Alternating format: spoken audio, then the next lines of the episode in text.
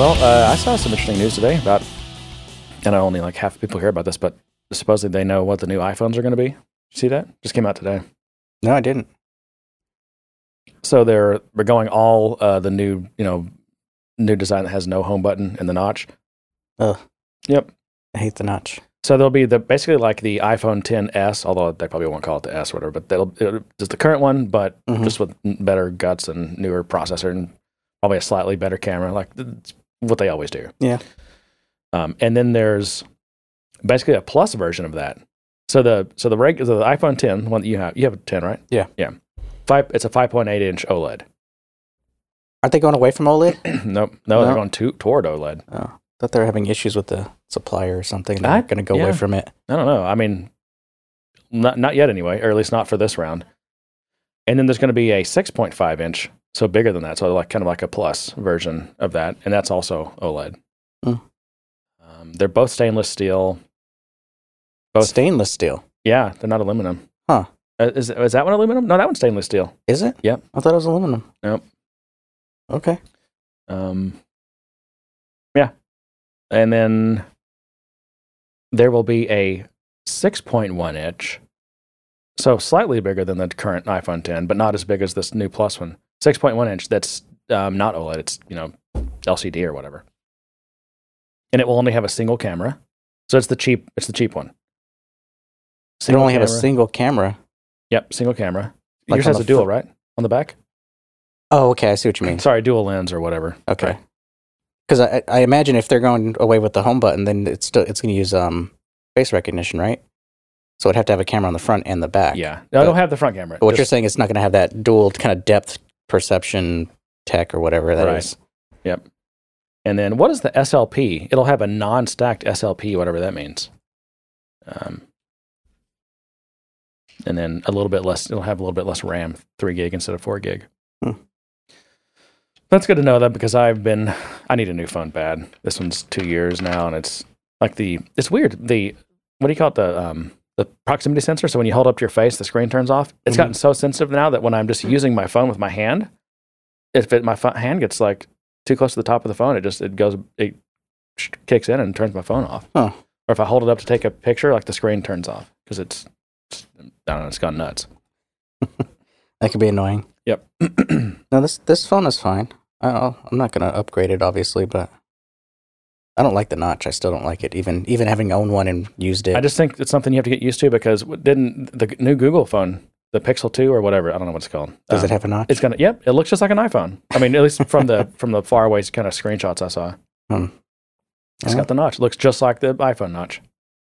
This is a this is a notchy world, I guess. Mhm. Very few new We live in- Live in a world of notches. I think that's a good title right there. Let's see. Do we have anything we need to follow up on from last week? Um, I think someone said I was right and you were wrong. No, So yeah, Matt Matt had some nice comments on our discussion last week about the the, the whole certified technical architect process and yeah, and how that you know what I don't know. I guess the history of it, where it's where it is now, and and guess how you're I don't know how you're intended to help clients with it or whatever. it was he had he had you know he does a lot of this stuff, so it's interesting to get that feedback from him. yeah. Anything any, anything particular in there that you wanted to talk about? No, just that, that I was right and you were wrong. What was I wrong about? I don't remember. Yeah, I think yeah. you were wrong about just the process because I think you had said that they were, that they only it was all Salesforce employees, but I think you said that at some point they they actually had outside people come in that were part of the board. They And- did, but apparently but then some people were saying that that's gone away. that might have gone away or it might have been I brought mean- back or so there, there's some va- vagarity there, yeah, uh, vagueness. I don't know. vagary. Don't I don't know words. Yeah, words are hard. Words are hard. um, yeah, I mean, I mean, I, I don't know that it matters that much whether it's all Salesforce people or Salesforce people and and Salesforce and and Salesforce people who have picked people to do it for them. I mean, I, I don't know that really matters. They're gonna they're gonna pick the kind of people they want, and you know, all these programs. I mean, and I, I think there's definitely some benefits to some of them, Mhm. particularly the CTA. I mean, and and I definitely I, uh, I put some I put some stock in Matt's opinion on this because I say he knows a lot more about it than I do. But um, he just talked about how it's just it's a really good process to go through. You'll learn a lot, you know. Um, but Salesforce creates all these things to benefit Salesforce, Sure. in and in and for situations in which like y- your uh, incentives line up with Salesforce's incentives, you'll benefit from them. But I mean, a lot of Salesforce incentive, incentives do not line up with my incentives, and that, that's just things to keep in mind. I mean, they everything about these programs are designed to help Salesforce, hmm um, and and you know, again, sometimes that benefits you, and sometimes it kind of works against you. Yeah. All right. Well, Well, if that was all the follow up we have, then That's all the fault. um, something pissed me off this week, which is because I use it, on my on my computer anyway. I use Tweetbot, and I'm I don't do Twitter very much anymore, so it's I not don't that either. big of a deal. I'm off of it. I don't. I don't use it. I don't use that. I use Facebook. Yeah, the internet's just gotten Well, I will. I mean, our posts do go out on Twitter and Facebook, but that's just automated. It's just a, a flag I check whenever Yeah. I do the post, but I'm not actively in there. Um, every once in a while, I'll go in and kind of check just to see if anyone's direct messaging us, which they are. But so I'm sorry, I'm not responding on those platforms. Well, you but I can at just least let I don't use them. uh, have it set up to notify, like email you if you get a DM or something. I don't even have that on. I know. I'm saying you could if you wanted to. I know. I just you don't like people. That's your, you don't. I don't. like, I don't like our those. people. I don't like those systems. I don't like Facebook, and I don't like Twitter, and I don't like Instagram, and I don't like whatever else is out there. I don't like social media. Get off my lawn. I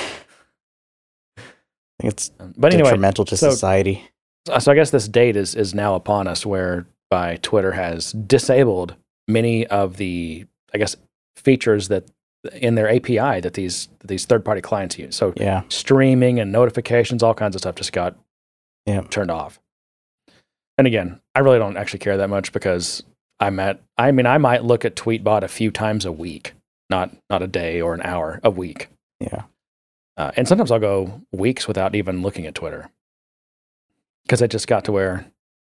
Eh, But these it's such a apps, I mean, uh, these these apps have been fighting with Twitter on, on a lot of things for years because before this issue, there, there, the other issue was that they used to cap how many API calls they could make, and Right. they had to they they were charged for those API calls, and you know that just made it impossible for some of these tools to even Well, exist. and part of the point of that streaming API is you can just say you can just start a you can open up a socket or whatever, and then t- instead of having to make all kinds of polling calls, you just keep a socket open until um, there's, there's something new and that just streams down to you. It should be way Mhm. more efficient. It's weird that tw- uh, Twitter's turning that off. I mean, I think the reason they're doing it, is, and I haven't done any analysis on this or read people's analyses, but it's it's not because I- at least I don't think it's because the, uh, Twitter, Twitter's trying to you know get higher performance or it's an efficiency thing. I think it's really they just they really if they had their brothers they would just I mean all third party clients would go away immediately. They don't they have Yeah, no that- use for them anymore. That's no, it, I, it's it's been my understanding that they never had never wanted to support a third party application community. That the only reason the APIs existed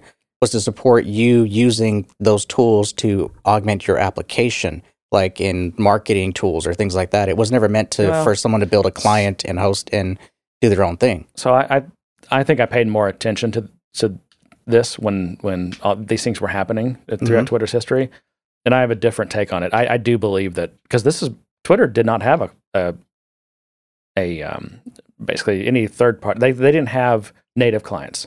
They didn't have a Mac client. They didn't have an iPhone client. So that's and they had created APIs that enabled all those. And then later, of course, they bought. What did they buy? Tw- uh, TweetDeck? No, not TweetDeck. That was one they didn't buy. Tweetie or something. I don't know. Their Mm. their um, yeah, their Mac app they bought and rebranded. And then I think they built the you know like the the mobile apps. But once they had those, once they had native clients on all the major platforms they wanted, that's when they started th- going. You know what? These, third party clients now are just competing with our clients, hmm and so we would like to kill those. And so they've just slowly killed them. And I, I- that's probably fair because I think my perspective comes from when they when they started making that change to to the APIs, so they're limiting calls and charging and all that kind of stuff. That's when I started learning a little bit more about that, and it really seemed like they just did not want third party clients. Yeah. um, well, let's do a Salesforce thing. Uh, this is just a little throwaway item, but someone was telling me that they were involved in a, um, or they had a client, I guess, that did one of these Salesforce. It's either the Accelerator or Ignite or something like that. I think it, is it Accelerator? I think it's Accelerator. Okay. and and then I guess it was an org that had, you know, a significant amount of code or whatever, and they had, you know, they were using Sandbox and everything, but um, Salesforce just got in and did all their work in production. right in production. Was it official Salesforce or was it yeah, no, it was the Salesforce it was the, outsourced to someone Oh, else? well, that I don't know. Like where they you kind of put Salesforce's hat on and you pretend Yeah. you're Salesforce. Yeah, I don't know if they. Because I've know- seen them do that where they they have these kind of Yeah. programs and they have these offerings like, oh, if you buy this, you can get like thir- thirty hours of Pardot implementation free or something like that. Well, and they're really yeah, outsourcing that to someone right. else to well, come in used and to do it. you used to do a lot of that where they would their PS team would outsource to you basically, right? Yeah, Yeah. That that was different than this though. This is more like the the little kind of incentive programs they try to get you to buy licenses. I mean, that was just professional just professional services outsourcing to us, but we represented as as best we could as Salesforce. Yeah, I don't know if they were Salesforce employees or if they were contractors or yeah. not sure. um, I, I saw a uh, every once in a while I'll, I'll pop into the Salesforce subreddit. You ever do that? You ever look at that? Nah. There's interesting things on there every now and then. But someone asked, "Hey, what are your experiences with Scratch orgs?" Mm. And um, I mean, I, I expect it's kind of there's not a lot of according I mean, at least in this sample here. Um, qu- quite a bit of negative still around them. So here's here's one person. I spent a month trying to get them to work for our dev team, and we ended up abandoning it as we have too many external integrations. It was too difficult to set up a Scratch org development process because of configuration steps that had been uh, taken that had to be taken each time an org was set up.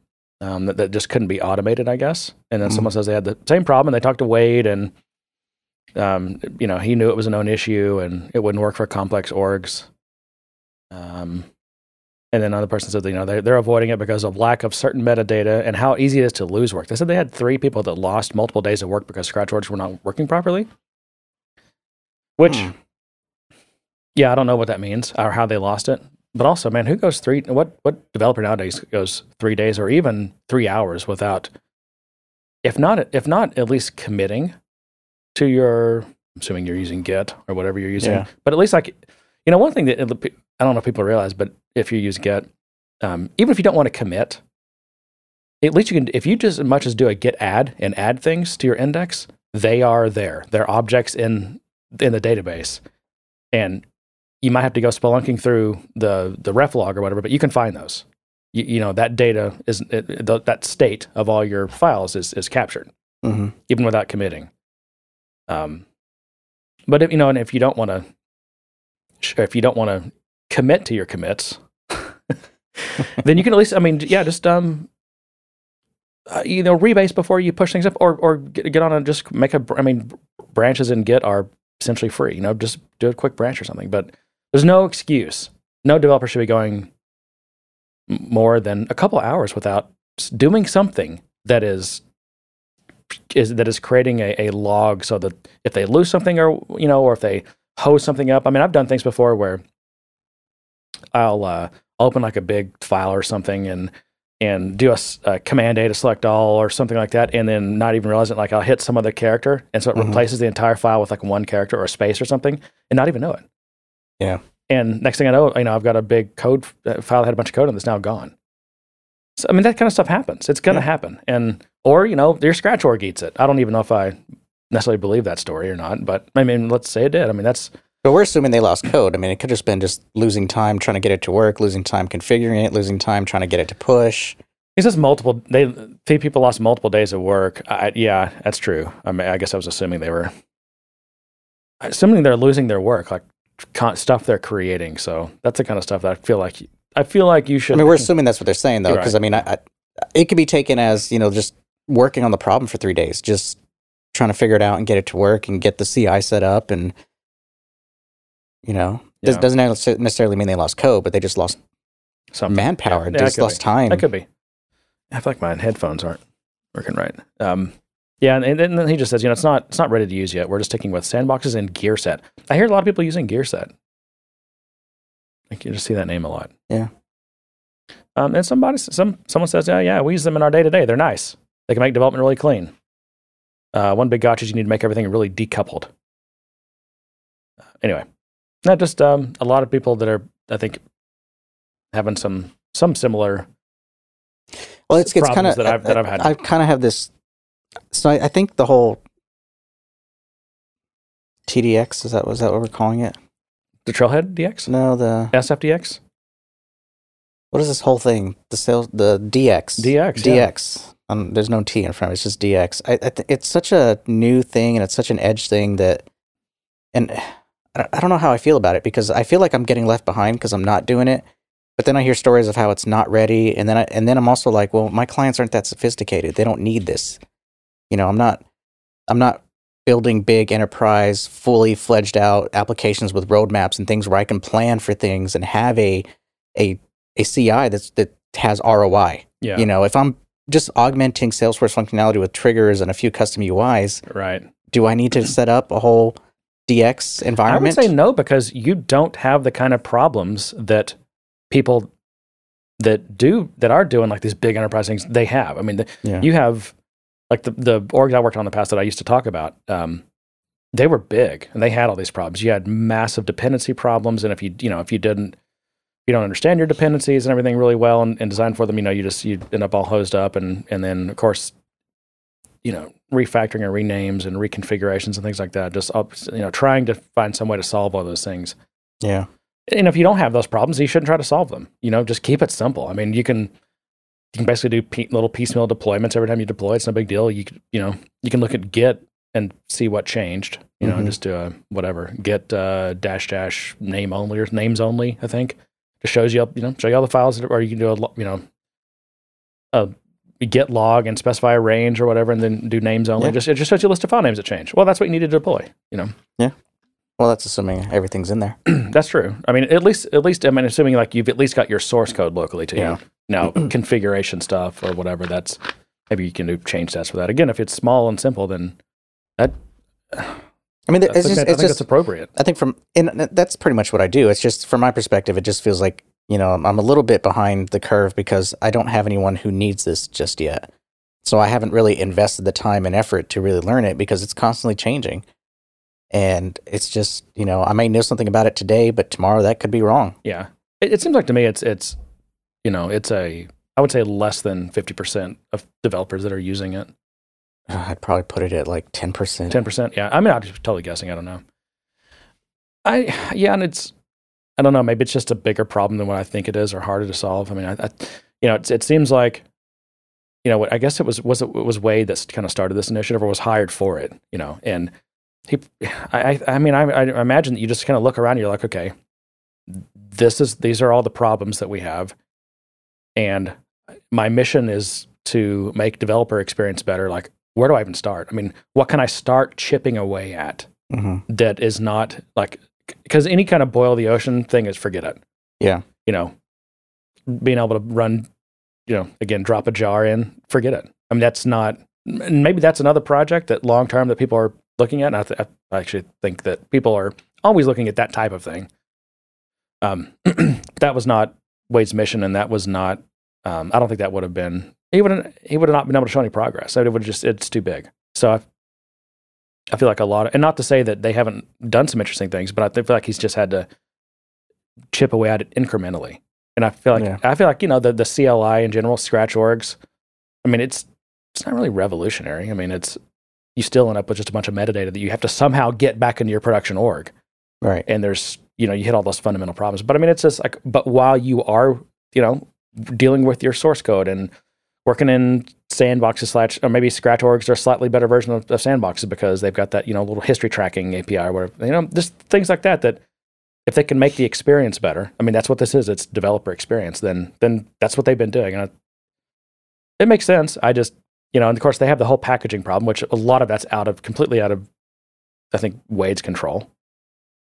You know you're dependent on other departments and other teams with with probably not the same priorities as you. And Mhm. and of course they've got all their own i mean again salesforce is uh, it's just it's it's legacy.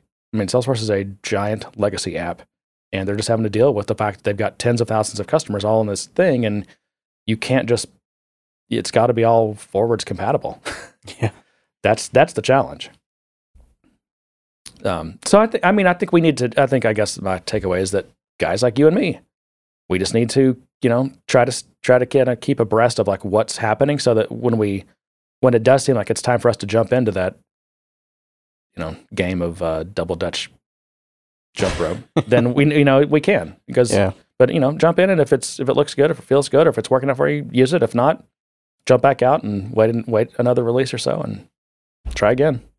Because I mean, they're always they always seem to be adding stuff and making things better about it. Yeah. And at some point, it'll be, you know, I think it, I think people it, it it will start making sense for more and more people to to join on it. I don't know. Maybe I'm just making stuff up. That's what it seems to Sounds good. Yeah. Uh, this uh, border patrol thing is not going away. Did you see no, that? I, th- I saw that someone posted like a whole website dedicated to um, protesting Benioff, and even people who are attending Dreamforce and the speakers Oh, attending Dreamforce God. and people of the board attending. Yeah. You know, it's just they they, they they painted their targets. yeah, I mean, so you got Greenpeace, which is a pretty big organization, the environmental Mm-hmm. Uh, Demand Progress, New York State Nurses Association, and Fight for the Future, an advocacy group. That's probably the one that was. I think they're the ones that are coordinated all that.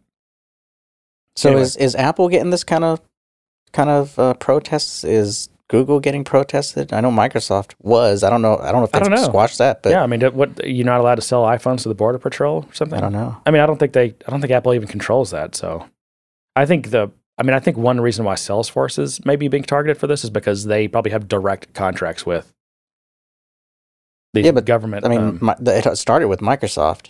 did it? Yeah, Well, and that, was the first that instance, and then shortly yeah. after that, it you know it came on. They came knocking on Salesforce's yeah. door, Okay. and maybe it's just because we're plugged into the Salesforce news that we're hearing about it, and maybe Microsoft is still having issues with it. But I, I just I, I keep Yeah. hearing about Salesforce more than I hear anybody. No, you're right about the speakers. It says they're going to target Al Gore, uh, Will I Am. Does he matter? Oh, that's that's so weird. Why would you target him? uh, and Unil- Unilever CIO and oh, and Entourage actor Adrian Grenier. oh, they're asking them to drop out. Yeah. Huh. I don't know. I mean, if Adrian Grenier is not going to be there, then I'm, I'm not going. the, the deal's off. Uh, I'm reminded of that time that um, I guess Benioff was having like one of those fireside camps, and I, I guess uh, I guess the reports that came back from that was that it got very political, and like no one could ask any other questions related to Salesforce because it was so focused on these on this political topic.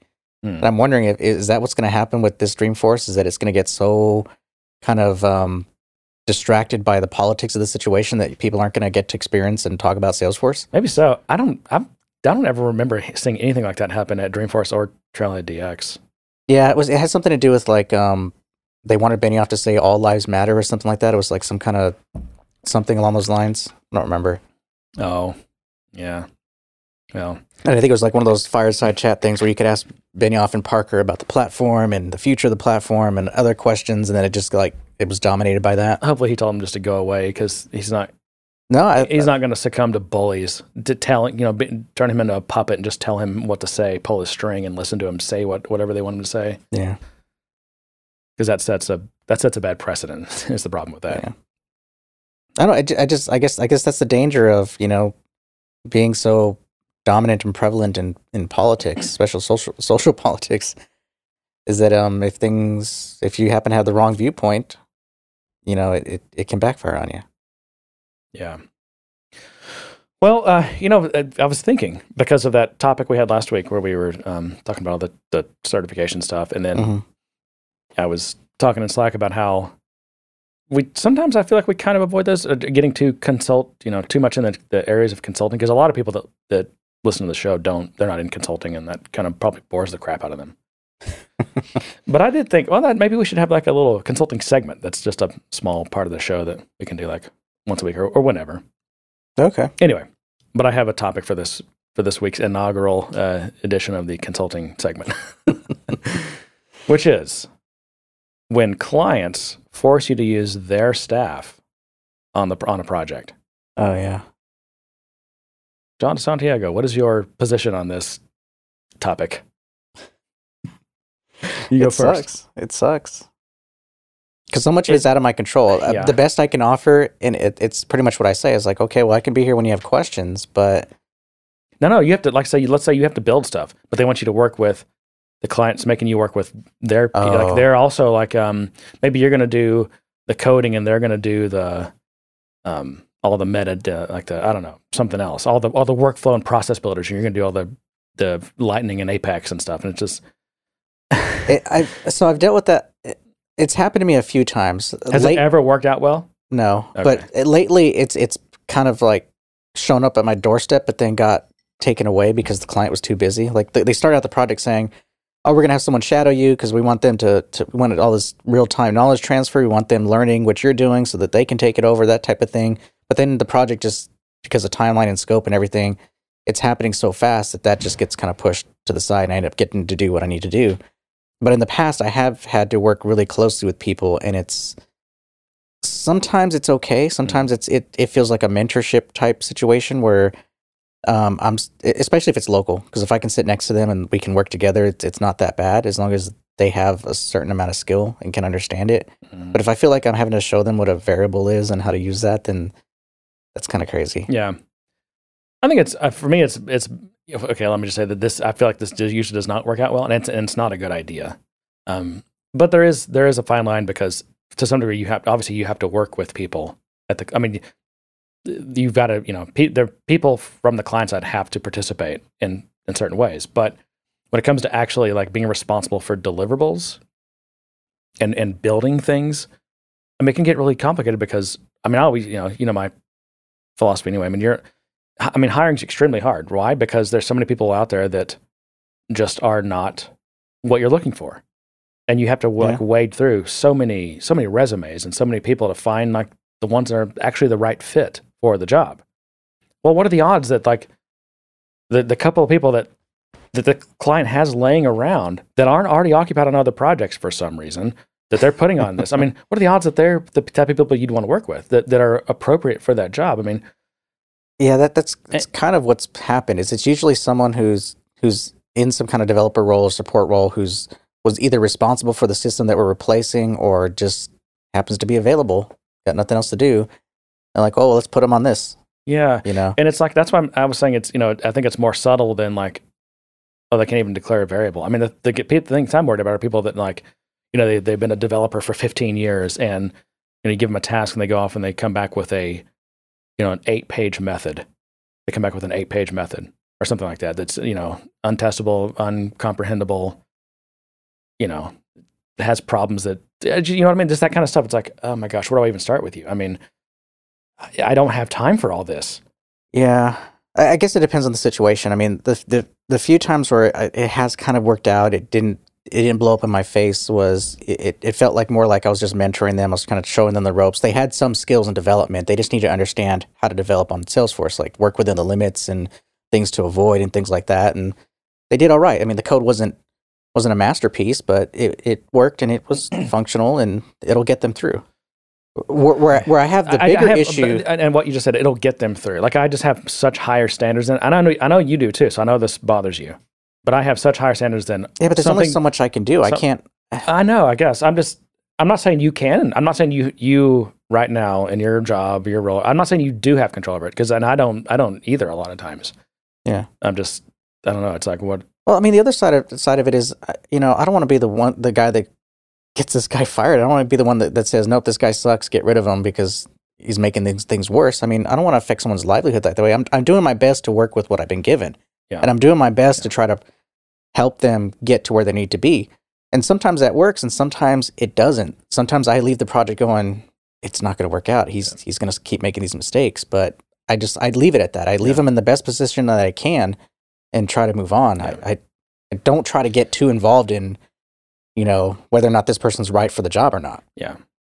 Yeah. And it, I think it's particularly bad in the Salesforce space because Salesforce does so much of this recruiting people f- that aren't, that have no background in, in software engineering, recruiting them into being, you know, s- Salesforce developers. And yeah, you're dealing with this. I mean, it's, it's, it's a different group. You know, it's, it's not, um, it's not like back in the day if, if, if a client hired you to help develop a device driver. I mean, their programmers they put on that are going to be like Oh yeah. you know, like they're they're gonna they're gonna be like electrical engineers and stuff. Um, Mhm. And it's just yeah, it's a different group. But I just, I think you know I mean I think you just have to have a policy. Like that's the best way to avoid it. Is just you know like it just says policy. We don't we don't do that because we don't. And you can give reasons like we don't you know we don't we didn't get to pick the team. We don't get to hire them. We don't get to fire them. They don't report to us.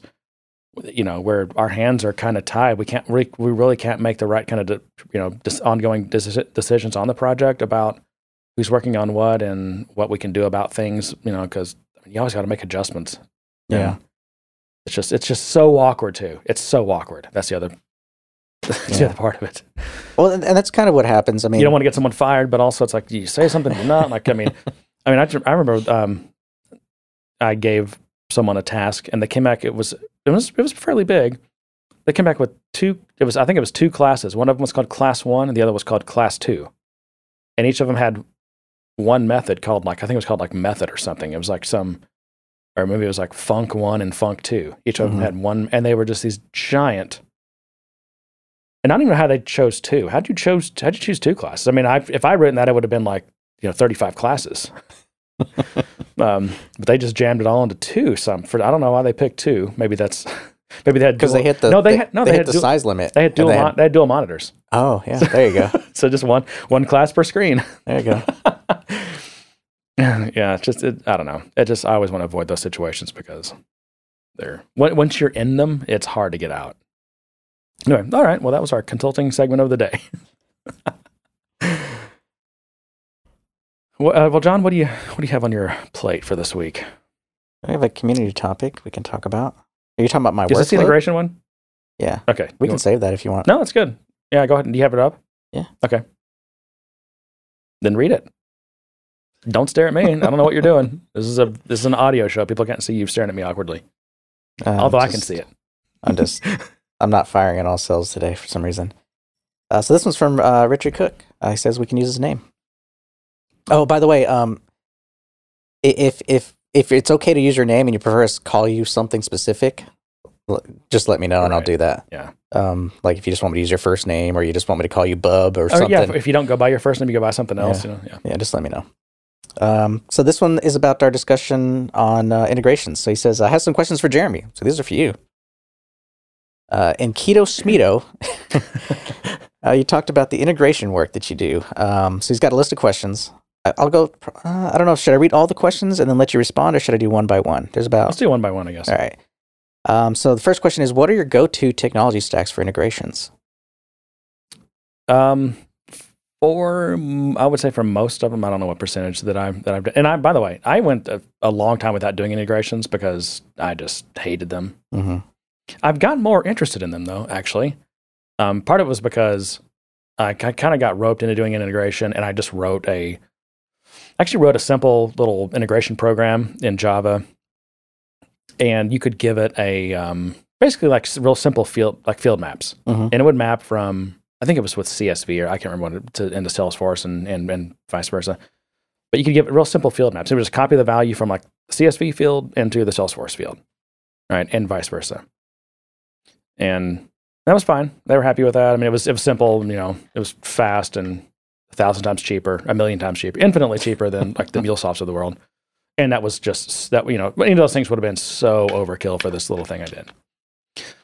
But I kind of had fun doing it um, because I, you know, I, I I wrote it to suck in this little, and you, you defined it. Uh, I think it was in like uh, I can't remember if that was Groovy or JavaScript. But you defined um, th- those maps in, and I, you know, like the syntax. It was it was real simple and simple for the client to like being non-technical, but they could even uh, maintain it. You know, Yeah. and so I I um I got integrate uh, opportunities to to do other integrations. So I rethought that whole thing, and over the past couple of years, I've built out this, and I've I think I've talked about that. I don't know I've talked to you about it, but it's Mhm. um it's it's a it's a similar thing. It's um it's this one's built mainly in Kotlin actually.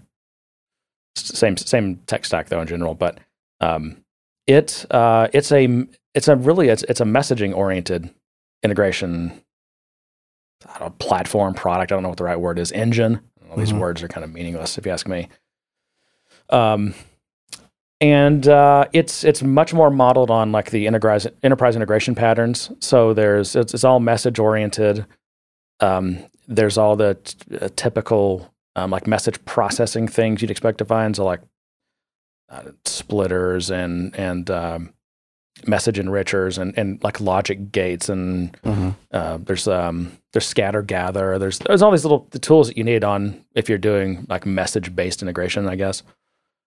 And you um, the way you configure it or the way you build an integration with it is um, it's all Groovy, Groovy script technically. Actually, um, I picked Groovy just because it's really easy to integrate on in Java apps, and Groovy's pretty expressive, Mhm.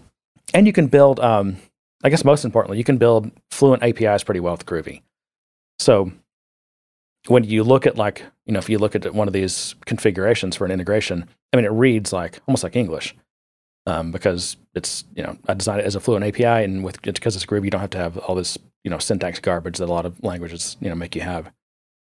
Um, but it's yeah, it's real. It's easy to read, easy to configure. Um, I like I like code based configuration better than I do GUI based ones anyway. In fact, I mean if you've ever looked at MuleSoft, I mean they've got. I mean, I think people mainly use like their their Eclipse based, God help us, uh, Mhm. thing. But it, it just it's oh my god, it's it's so crusty and you know, and ultimate all all it is an interface to an XML file anyway that you've got to you've and you've always got to go in, if you've ever done MuleSoft, oh, you've always got to go into that XML file and fix stuff, edit stuff, whatever. So it's not it's like the leaky abstraction ever. You might as well just write the XML file directly, right? Right. Except what if it was instead of XML, it was something awesome like Groovy or even JavaScript or something like some language that makes that's nice to write. You know, All right.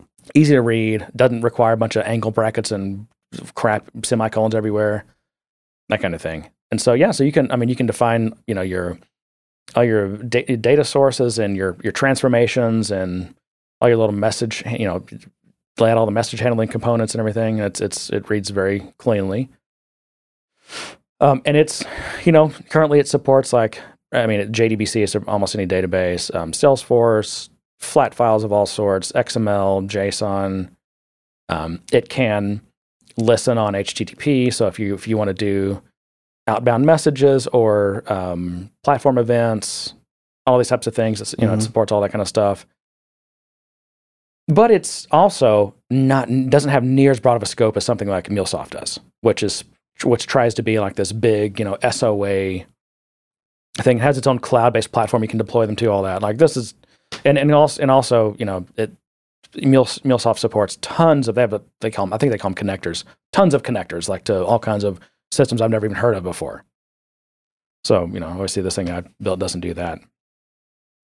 Um, but for for these types of integrations that I always get asked to do, like it supports all those things really well, and it you know, and also it supports. I mean, you can define like transaction semantics, so you can be like, hey, I want this whole group of things to either like succeed or fail, Mhm. and of course that has to be it has to be of, of data sources that support transactions. But if they do, you can do that. Um, it's got error handling semantics that are similar, like you can have you know you, your error handling can be really granular. You can you can make it a, a like an error scope that if anything you know across the scope happens or whatever. So it's it's it's actually pretty powerful in in those terms. Um, and as long as you know what you're doing is like Salesforce or databases or CSV or FTP or HTTP, all that kind of stuff, then it's it's great and it's uh, very cheap compared to all these other things. That's the things that people like about it. And it's and it's very. I mean, uh, at the end, you know, the client gets this nice configuration file, and they can they can edit it, they can add things to it. You know, it kind of it's fairly maintainable with whatever they want to do. So I've been doing those a lot. Um, I don't have really a go-to commercial platform. If I did, I would probably I'd probably look at. I mean, I've done some Mule stuff Mhm. relatively recently, so I'd probably that's probably I'd probably I probably know more about that one than I do any of the other ones at this point. I've done Informatica before, did not like it. I like actually do like Mule way better than Informatica. Now, I haven't seen Informatica in several years now, so Yeah. and and their cloud thing at the time was, I think, really basic. So I'm sure it's much better now. But from the things I've seen recently, you know, Mule will be fine. And obviously, you know, now because Salesforce happens to own a majority of MuleSoft shares or whatever, you know, that's that's that's the go-to. That's one you got to use. Yeah. Just like Heroku is the is the hosting uh, company you got to use. You got to just because. All right. Well, next question: um, Are your integrations to or from Salesforce? And I would, pr- I- since you kind of talked about that, I, I think to expand on that question, what is your preference? Do you prefer to pull from Salesforce, or do you prefer to push out of Salesforce in integrations where you oh, have that? okay. I hear, I hear what you're saying. Well, it depends. Um, if there's not, if it's, if, if I can fit within limits, I do like the, um, I've used uh, platform events, but what's the, um, have you seen this data change API? No. I've been looking at it, but it's still, I think it's still under preview. Is why I haven't really used it. And it's one of those things like they can, it's still, Salesforce still reserves the rights to just kill the thing altogether. Right. So I, Mhm. I haven't used it, but it's, I believe it's built on platform events. And you can just basically just say, hey, uh, if, if any changes happen in these objects, and it's most standard objects are supported, and I think all custom objects, then, you know, here's a URL, just like queue those things up. And it uses like the same kind of queuing and um, like message queuing hmm th- you know system that platform events uses. So it, as the changes happen, it queues them up and it fires them, and if they, you know, it'll keep trying until they're successful, type of thing. Um, if you need, well, first of all, I mean, if you if you've got uh, high churn data, high or high, uh, um, not contingency, what's the word? Um, High volume. my brain's not working, but yeah, I mean, if, if things are changing fast, if there's um, uh, words are not working well with me, uh, then the more real time, the better, right? And if you if you're polling, then you probably can't poll constantly. You know, you've got to have like an interval. Right. And if you know if you're going bi-directional, and if both systems you know have quite a bit of churn, then yeah, I mean, as real time as possible is good. And that, that gets actually really difficult. And like, kind of, you know, what happens if the same record changes in both systems? Right. before a sync can happen or whatever. Um, or what if, and what if you are doing like event based integration and like one system fires the message off because record A got changed and the other system fires a message off because record A on in its side got changed. But they just cross each other. Like, do you try to detect these? I mean, this is a this is an asynchronous system Mhm. at this point, and you really uh, it becomes very difficult if if not impossible to detect. You know, when high frequency um, like race conditions like that can happen. Yeah. And a lot of times it's like, hey, if if if that if if two changes happen that close to each other on the same exact record, then first of all, like watch out because you might see pigs flying or something. But but also it's like it's not that big of a deal. I mean, it just it depends on how you know is this you know is this just like CRM data or is this you know someone's going to die if the data doesn't stay correct or whatever or perfectly correct. Yeah, and I usually just try to find, you know, which system is is the most is considered the most priority. You know, is it is it data coming from your users? Is it data coming from your internal users or external users versus internal? But a lot of times I do, I actually do prefer polling. Um, and and again, it depends on limits, how many things. I mean, like the pro- one problem I've had with platform events is you can only do, you can only subscribe to fifty, hmm and sometimes I need actually more than that. And so it depends Because on, a- an event is a, is a very specific criteria associated to it, right? It's it's very granular. yeah. And what's there's another I mean, couldn't could could you set up a, an event system that said any change on this account, or are you looking for very specific changes? so the way I've done it before is is um, I'll set up a platform event type. I think that's why I've done this for for each ob- for each object type. So So- account would have a, an event type, contact would have an event type, you know, whatever. And I think you only have 50 of those. And so that's why that, that's, that's just a limit to keep in mind. Of course, with, Yeah. you know, if you're polling, you know, if you're polling a lot of things, you know, if you're doing, if you have to do 75 queries every time you poll, you know, you got to start looking at, you know, what your API limits look like. right? But sometimes polling it make is simpler makes more sense. I mean, the problem one problem with one challenge, I guess, with just message based integration in general is that you know messages can come in out of order. Yeah. And so what if what if someone creates an account and a contact in one integrate in one transaction, and the contact message gets to you before the account message does? Yeah. Right. You got a problem there.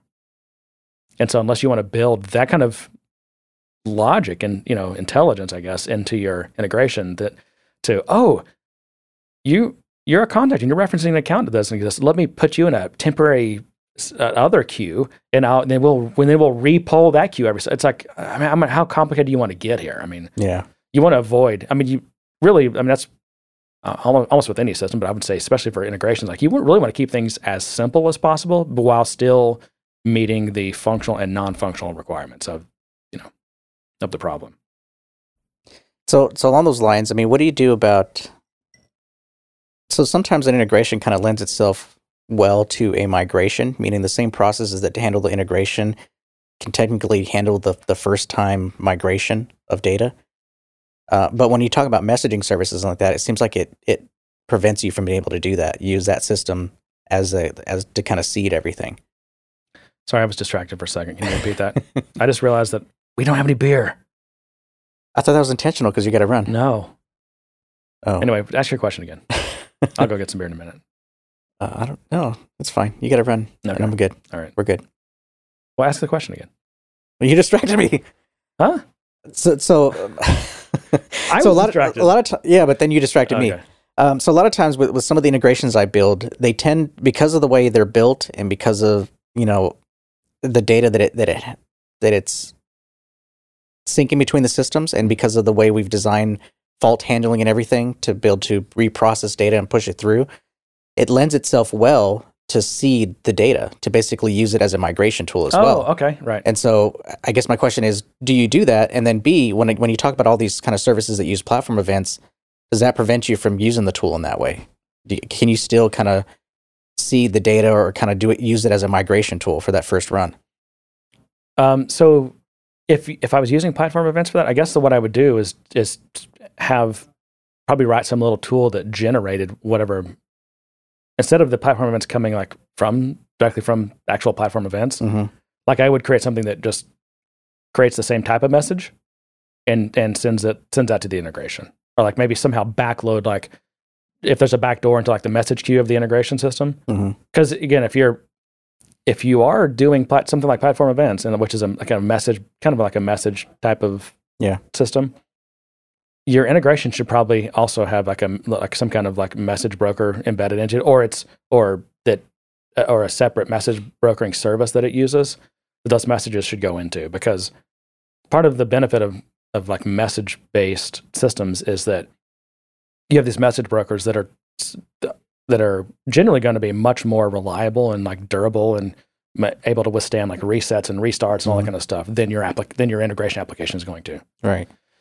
and so you want it to be responsible really about receiving the messages and queuing them up, and then your integration program can say can subscribe and say, okay, hey, start giving me messages, and then you know if your integration program, let's say it's got to be restarted or whatever, you know, whenever it connects back up to the message broker, it can just say, okay, you know, keep giving me like you know you can you can let the message broker be responsible for keeping track of messages, keeping them in order, and all that stuff. Um, so in that case, if you're doing that, then you could just side door into the message broker and just fill it with whatever messages are needed for the integration program, and then start pulling stuff down from Salesforce. Um, but let me back up and say I, I do some, especially if I know that the integration program needs the ability to either do like the initial full population of data Mhm. from one system to another, or if I know that sometimes um, it's it's a possibility that you might want to just like clear out one of the databases. No, obviously probably not on the Salesforce side because that's hard, but maybe the other one of the other systems you're integrating to, like you know that it, it might just become necessary at some point to start over, like clear its database or whatever. So Right. you just needs to be it needs to be a, a, a feature of the integration to be able to s- start from zero, right, and Right. and repopulate a system. I mean, it gets a little tricky because as that repopulation is happening, that's going to take a while. It could take a while if you have a lot of data in Salesforce, for example, right? Yeah. And in the meantime, you could have Salesforce could be firing you more platform events. Yeah. Now, as long as you set, if you set, as long as you've set up like your your channel or whatever kind of messaging message queuing technology you're using to do like a I guess a FIFO or keep them in order, you're you're okay. I mean, once it finally gets to those those new platform events and gets through all the initial population, then it'll just process them in order and you'll be good. But integration, I mean, you can you know you can try to use all the best you know message handling technology and asynchronous this and and whatever, um, and, and try to handle um, highly concurrent things in smart ways and have the right error handling and transactional and all this kind of stuff. And it, and it's still they're still fraught with problems. Integration is integration is hard, and it's that's that. I mean, that's why I think no one reason why comp- uh, MuleSoft kind of became what it is and why Salesforce bought them. It's just like it's a big expensive problem that's not going away. Which is Yeah. another reason why I'm kind of getting back into integration because it's a big expensive problem, and I need big expensive problems to work on. I need things that are hard and that are important to, and that and that are valuable. Yeah. I think one of the things that irritated me about integrations back in the day was a, and I, and I don't know if I've talked about this, but people just like were viewing them as like this, this non really important, non value. You can just like anyone, you know, just, oh, it's no big deal. Anyone can, you know, let's, let's offshore that or outsource it or get, just find someone cheap or whatever. It's like, man, this, this is way more important than what you realize. And there's, the, the quality level is massively varying, uh, you know, amongst what the, the integration you're going to get depending on who builds it for you. Yeah. So, Well, I think a lot of that is because when we first started getting into building integrations, at least from my perspective, we were integrate we were integrating with a lot of homegrown systems or a lot of just company database systems and we were and they were so used to just doing whatever they wanted with those databases and moving data every which way securely insecurely little applets here and there pushing and pulling data so they they just really didn't see the value in that and i think now the change is that so many companies have so many different systems cloud-based systems on-premise systems that they're starting to see the need for something more sophisticated. They're starting to understand the the problem of integration. Whereas before it was just, oh, just copy data from one database to another. Why can't you do that? Yeah. I mean, I and that, that was the other thing was educating people on integrating with Salesforce at the time because they were so used to on-premise data replication where things ha- millions of records happen in a second, and we're telling them that's going to take an hour or a day. Right. Yeah. um. Yeah. And I mean, and, and for some things, I mean, like the uh, what's it called nowadays? SSIS that Microsoft has integration services. Yeah, I mean, those like are that. that's for a lot of integrations. That's perfectly fine to use things like that. You know, it's obviously built on a pretty solid stack, and Yeah, and there's there's like plugins to it and things that Right. get you Salesforce connectivity and things like that. So Mhm. yeah. Um, so other questions because you kind of already got into this. Uh, I'm going to read both of these at the same time. Uh, actually, no, they're one. Yeah. Has there been more interest from clients for MuleSoft since the Salesforce acquisition? And what is your opinion of, of MuleSoft for integrations? I don't know if I, I don't know if there's been enough time for me to see more about MuleSoft. I mean, Mule- Mule was already the most popular solution in the Salesforce space because of all the joint marketing that Salesforce and Mule were doing. Yeah. Um, so It's certainly on the lips of the salespeople when, when they talk to, to Yep. clients. And it, it's and it has been that way for a couple it, of years. it- it's kind of happening the way kind of the, way I said it would happen, which is it's going to be now part of the pitch, and so people are now going to be going, "Oh, I need data integration. yeah. What else is out there?" And the conversation has started. Um, so I've already had clients ask me not only about MuleSoft, but they've they've gone out and found others, and they wanted to understand what the differences are and, and things like that. Which you know, I, I, I can only do my best, but that's I feel like that kind of goes back to our conversation last week, and and and this part part of the thing that Matt was talking about was that you're you're not going to find someone who, at least I doubt it, who's like a you know a Sales a Salesforce a true Salesforce expert and like a true Oracle expert, or a true MuleSoft expert and a true Informatica expert. Like you got to go deep in something. You can't go deep in a lot of things. So at some I point, mean, you could find someone who's an expert in each one of those, but Right. not someone that's an expert in all And- of those. Right, exactly. That's what I meant. Sorry if I wasn't clear. And so at some point, you know, the clients just got to do their own due diligence and, and make a decision of which path they're going to go. And then you try to find, you know, the, the best person you can for that, Yeah. for that thing. Um, yeah, I mean, I guess, I mean, there's obviously going to be a lot more talk of MuleSoft in the Salesforce space now, and Mhm. it's going to be the go-to thing that people are asking about. Yeah. So, do you have an opinion on it Um, as I a tool? So I think it's it's good. Over, I would say overall, it's good. It's certainly capable. It can handle. It's real. It's also a. In fact, I mean, I'd be lying if I if I didn't say that a lot of the ideas that I had for the thing that I've been building didn't come from systems like MuleSoft. Also, Apache Camel and just the enterprise integration patterns in general, which is, and I, I a lot of people know this. I talk about enterprise integration patterns. I'm actually referring specifically to like the book, and Mhm. I think I can't remember who. I don't, I don't remember who the authors are, but there's only one. And everybody has EIP. I mean, any- anytime people talk about, that's what they're talking about. And and those were they didn't invent all these patterns. They were these were basically kind of existing known. They just they kind of codified them and said like here's like and they cataloged them and kind of organized them and described them. Mhm. And um, and it's what's what's great about that, by the way, just kind of tangent, is that it gives vocabulary to these ideas, to these concepts. Right. So, like when I say a scatter gather, like if we both know what that means, then I don't have to just I don't have to say, hey, I want to do that thing where let's you take let's say you take a message and then you split it. You need to split it up because three different systems need to get that message, but then you got to wait until all you get the answers back from all those three different systems, so the next thing can then pro- can process those three responses at the same time. Like it's much easier for me to say scatter gather than try to explain that to you, which I probably didn't do a good job of explaining. It's just like software design patterns and stuff. Like if you know what a singleton is, then I, when we can just have conversations about, oh, no, let's do a, should we do a singleton or should that be a direct, so some other, you know, like a whatever, in, dependency injection or something, you know, like how do we get dependencies into things or what, you know, like we can just have conversations without having, without them having to be so elementary. Which you is know? why words matter. words do matter concepts matter um, and so that's that's one thing that attracted me just to the kind of message based integrations in general. And plus, I mean, I've been sold on messaging for gosh, I don't know, ten years or so. I started doing like JMS stuff ten or fifteen years ago. Um, messaging world's changed a little bit since then, but it's the concepts are the same, and the in the you know the the the publish and subscribe concepts, and um, and just having queues and Mhm. the different properties of queues, the, w- the ways you can set them up, and it's all there's, there's so many so much benefit to it, uh, and, I just think it's a good way to to do it. So anyway, yeah, Mule. I mean, Mule's kind of um, me- messaging based. I like that. It's it's really flexible. I mean, obviously, I don't like the I don't care for their. I mean, I use it, but I don't like their GUI thing. I, I much prefer because I know he also asked about Ballerina, right? Mhm. I much prefer something like that. I mean, I'm and of course I'm a I'm a programmer, so take that with a with a grain of salt. Yeah. But I mean, I'd much rather, and I'd much rather sit down with my Groovy script or Ballerina than deal with Mule's horrible UI. It's got so many bugs. I mean, and every once in a while, like they'll come out with a new version of the the Mule thing, their Eclipse plugin, whatever the hell it's called, Anypoint, the Anypoint Studio, and it'll there'll be some bug with it and the current version of the J, JVM. So you've got to like you got to set it back to some previous version. It's just it's just such a It's also it's also an application suite, so you have to be careful about what you install. Like I had to make sure I only installed the what is it like the data Yeah. data integrator.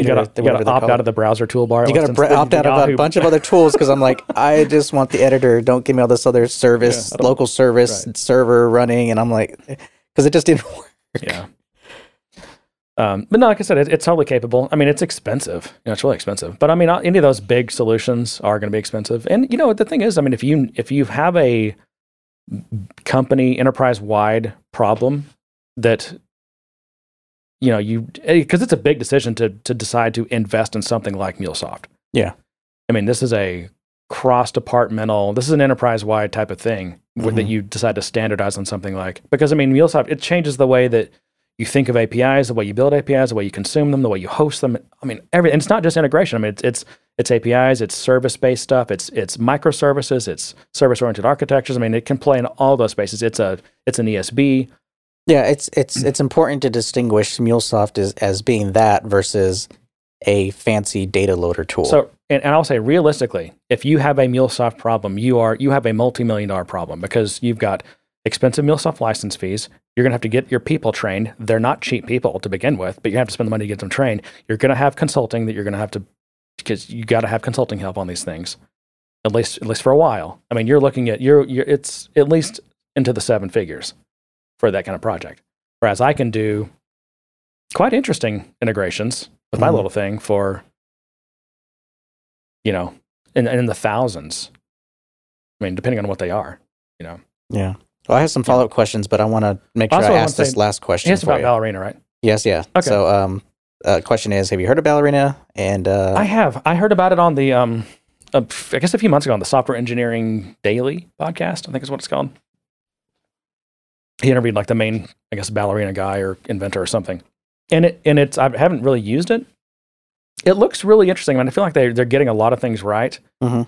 Um, you know, it's a proprietary language, which I- there's benefits of them because they get they get to create all these keywords and, for example, they can build like um, you know JSON and XML right into the programming language itself versus having kind of like uh, C sharp did actually in Mhm. certain ways. And not, and for a long term language, I always I always thought that was actually a really controversial move. why? But um, because it's like, well, they put they made XML part of it, and it's like, okay, one of these days XML is going to be dead though, and or we're going to all hate it. and We're going to use JSON or whatever the next or YAML or whatever. You know, build all these things into the language. I mean, it's it seems so arbitrary just to pick one to do anyway. So I don't know. I just Yeah. if you have a good flexible language anyway, it shouldn't be that hard to to tunnel these these data formats into into code anyway. I kind of saw it as, as that the, the infrastructure was there to do that sort of thing. So if they did it right, if it wasn't like just this this you know very specific XML implementation, but it was a implementation on top of a, a supported layer of API, then adding a JSON specific feature or whatever else would, would make it possible. Yeah.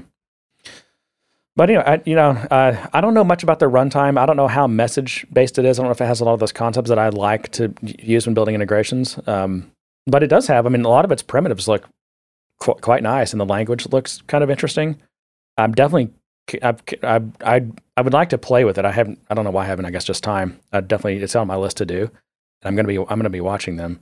You know, they're they're really new is the other problem. Mm. Um, you know, there's just not a lot out there on them yet.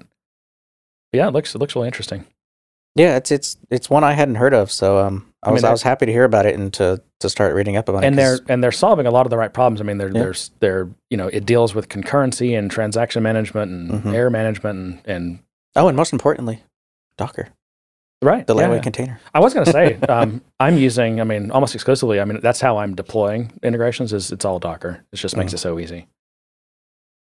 Yeah, that's that's that's not bad either. I'm still I'm still stuck in my world of uh uh Visual Studio executables, but yeah, that's Well, you can. There's no reason you couldn't Dockerize those. I no, I know. I'm just yeah. saying. I just I've never really In fact, um, never really thought I- of it that way. I read the other day that um, one of Microsoft's like main. God, what what is it? Oh no, Bing. Bing now runs on the they've it's, I guess converted all over to it's all .NET Core now.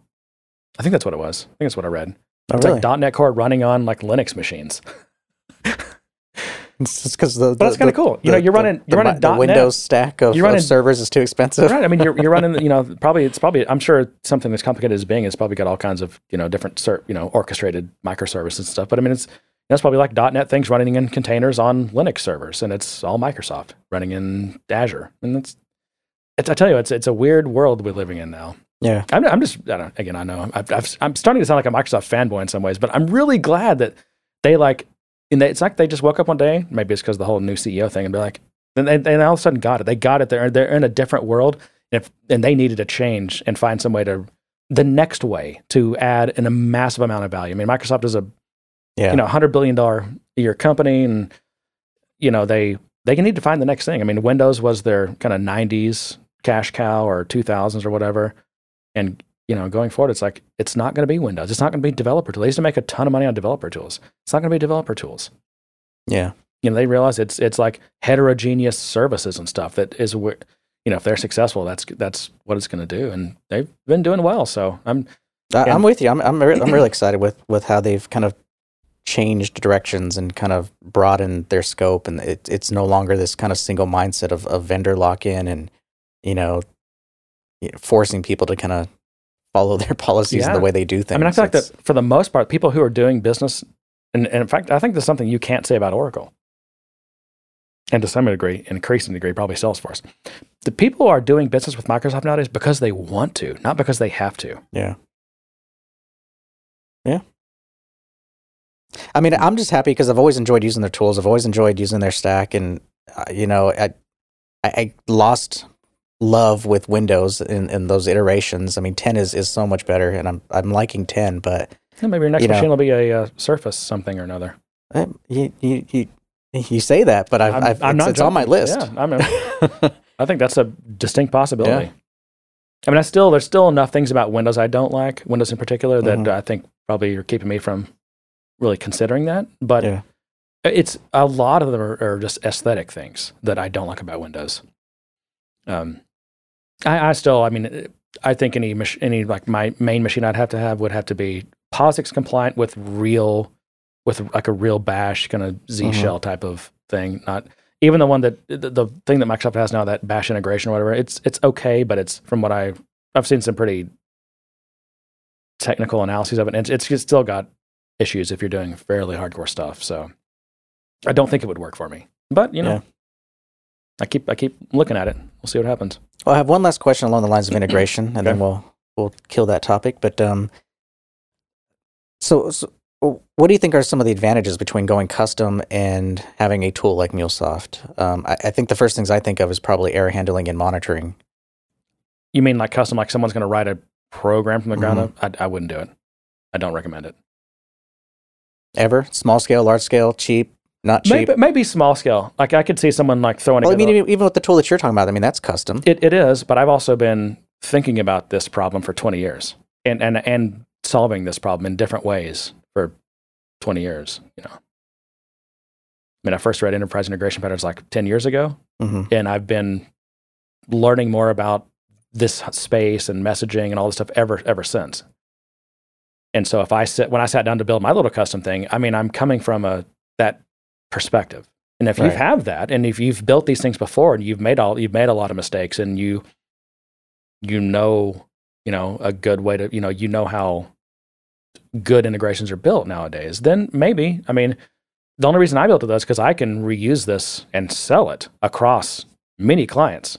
Would I Mhm. do? Would I build this for one off? No, because it probably cost me easily hundred thousand dollars of my own time to build it.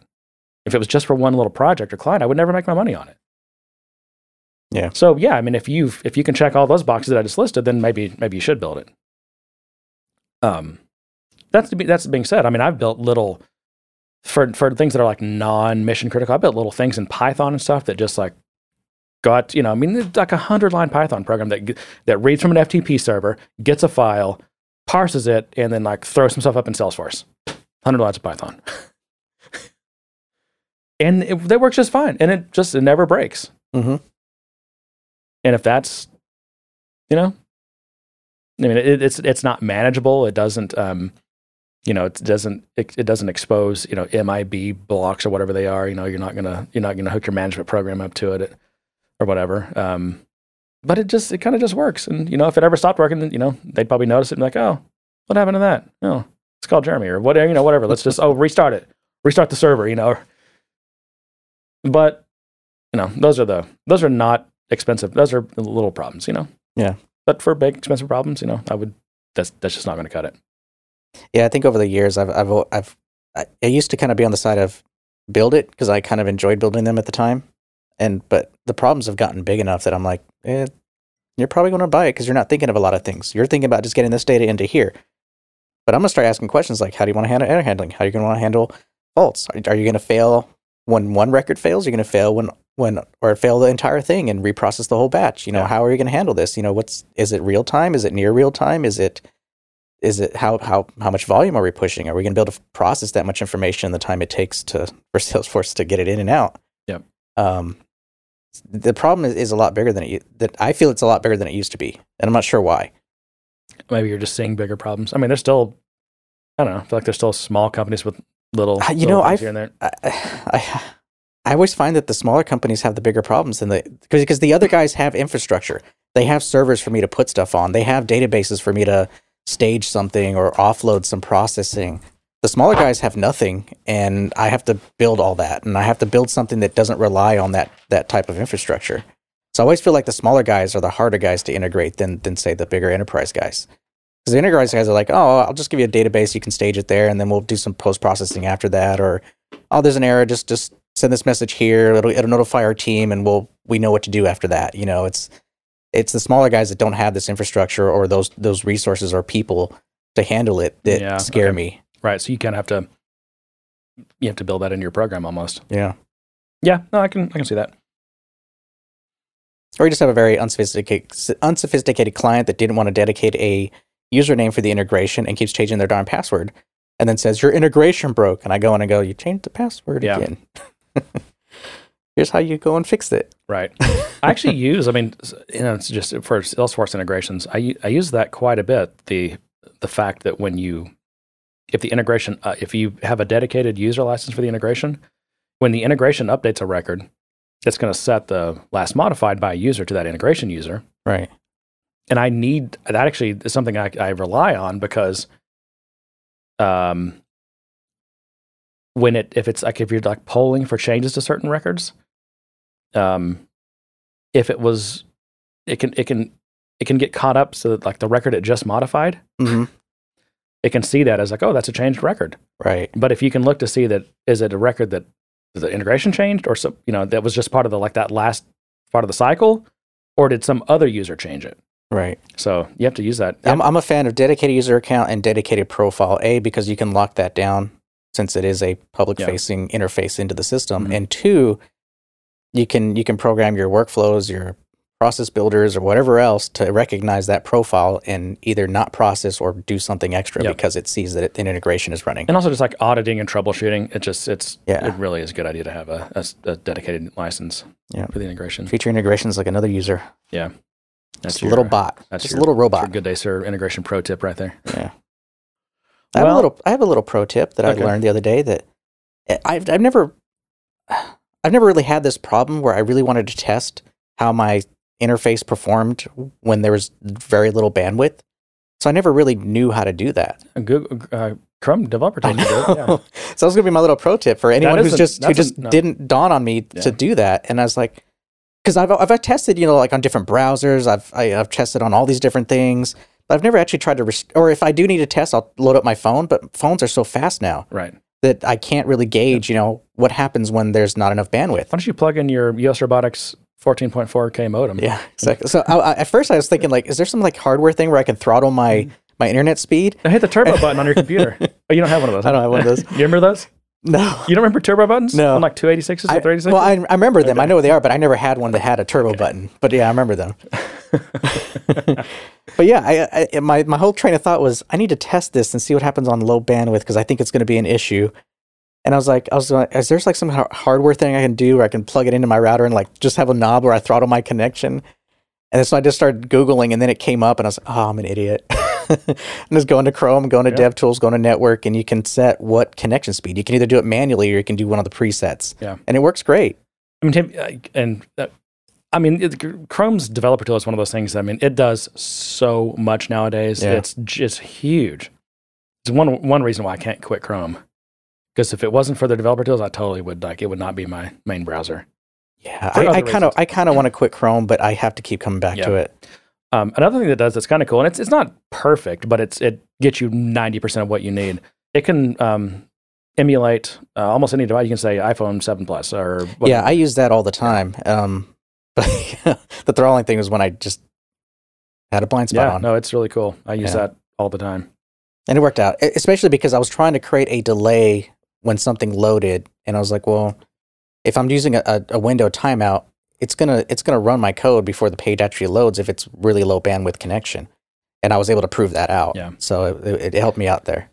And even if you're not slowing it down, just just seeing that um, I call it the waterfall, the waterfall that that time, the Mhm. network request timeline. Yeah. I mean that's really useful too. Yeah. you can. I mean, just look just looking at the shape of that, you can find problems. Yeah. It's it's amazing how chatty lightning is. I mean, that thing loads and just that whole tree of network and, and commands and posts and requests. I'm like, oh li- my lines god. up like a Christmas tree. it does. I'm like, I can't make sense of this anymore. Yeah. it's just crazy. Yeah, and and you know, Lightning for the little that I've used. I mean, it, it does. You know, it, it does certain things. It does just kind of bootstraps in the beginning, but then you know, it it'll load the whatever kind of module you're in into a state that's somewhat usable. Yeah. And I guess you can kind of count that as okay, ready. We're in ready state now. But it, it keeps doing things in the background to actually finish, make it completely usable. Like there's, Yeah. and it's which is kind of a great technique. I mean, that's you know, I'm not criticizing. That's that's a good thing to do. Like if you can somehow make it like minimally usable in a way that covers like 90% of use cases, Right. and then over the next three or four seconds, re-enable all the other stuff with, Right. without the user even kind of they can you can't even tell what's happening. You know, it's not distracting or whatever. You don't see like because if stuff is still appearing on the Right. screen and making maybe making some stuff shift around, then that's not that's not good. But I mean, there's things in the background that I've noticed that it's like you can see it enabling stuff that Mhm. it's it's bringing in later so that it's not it's not delaying like the time to ready basically. Right. Um, that reminded me. Thank you for saying that. And um, I thought I had a link to it, but I don't. Um, I learned how to um, disable the caching. You can actually do it in the settings. I would only recommend doing it in, In Sandbox. Salesforce? Yeah. Okay. So you can. There's actually a setting, and I'll uh, just Google it. Just go. Just Google it. Okay. but Google it, and you can actually turn off um, c- caching for the entire for the entire application. Um, I definitely wouldn't leave it on because it's everything's slower. But at least when you're developing and you're trying to refresh and you're trying to develop something and get a paid uh, Lightning component to to work, um, that's that saved me so much time when I Hmm. figured that out. I, I have a question, and this is so ruck remedial lightning, so I'm sorry everyone. But does does lightning actually will it cache an, like an actual record, like data? Yes. So if I go, let's say I look at an account, then I go to a contact, then I Mhm. go back to that account. Mhm. It showed me a cached version of that account. Mhm. Could be okay. Yeah. That does that does cause it causes a lot of problems. It does. Um, we've had I've had a number of uh, kind of test failures, functional test failures from from people, and Yeah. go uh, just refresh one more time, please. Okay, Yeah. it's there. oh, you didn't hit shift when you click refresh. hold shift and click refresh. Is that still a thing? I think it is. like think there's so. two different levels of refresh that Well, there's three. Yeah. Well, Oh, Chrome God. gives you three. You get the like the hard refresh, and then on like the full like clear cache and refresh or something. and then the last one's like do a Department of Defense compliant erase on my hard drive and then Yeah. reinstall the operating system and then reload the web page. That would be convenient. yeah. Well, I, yeah. I thought we could talk about release notes, but I am running out of time. Yeah, What, what- how are we doing here? No. Oh yeah, we're over an Yeah, hour. we're so- over. Okay. We still got to post and Right. Um. Yeah. Okay. Well, let's. I don't know if you look. Have you looked at the release notes yet? no, I haven't. So Okay. let's let's So delay. maybe that'll give you some. If you have time, we can talk about it next week. All right. Um. Any announcements, John? uh, no, no. I think we're Okay. We're just doing Well, our thing. In that case, join our Slack, gooddaysirpodcast.com. Click on community. We have a, a growing, fun, helpful community. We had some amazing technical conversation about hierarchical data in Salesforce that just blew my mind. Yeah. Um, yeah. um, but all kinds of, all kinds of, and you know, we're, we're funny, we're fun, we're respectful, but we also, it's a very helpful community. So if you haven't joined yet, give it a shot. Uh, if you want to send us an email, you can do that info at gooddaysirpodcast.com. You know, anything's welcome questions, tips, complaints, uh, whatever. And then uh, we always like reviews and the stars, all the stars, all the hearts, all the love, all those things. Should just pre-record this. I know I could, but that would, you know, I don't know. Anyway. All right, John. Well, and to that I say good day, sir. You get nothing. You lose. Good day, sir.